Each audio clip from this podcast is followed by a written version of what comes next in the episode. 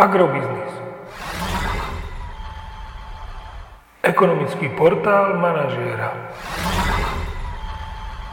Prognóza cien agrokomodít pre tridsiaty šiesty týždeň. Očakávané ceny plodín na burze MATIF na konci tridsiateho šiesteho týždňa.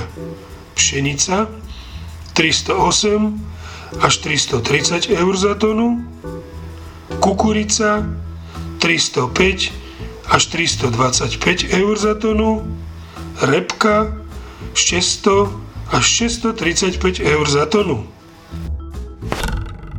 Predpokladáme, že slovenské ceny jatočných ošípaných tento týždeň posilnia do pásma dve celé desať až dve celé sedemnásť eur za kilogram jatočnej hmotnosti.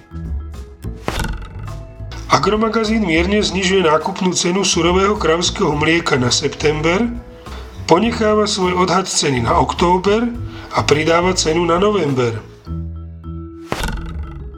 Tento týždeň očakávame posilnenie ceny nafty o dva eurocenty za liter na úroveň jedna celá deväťdesiat eur za liter, zatiaľ čo ceny benzínu Natural deväťdesiatpäť by mali stagnovať v okolí hodnoty jedna celá deväťdesiat eur za liter.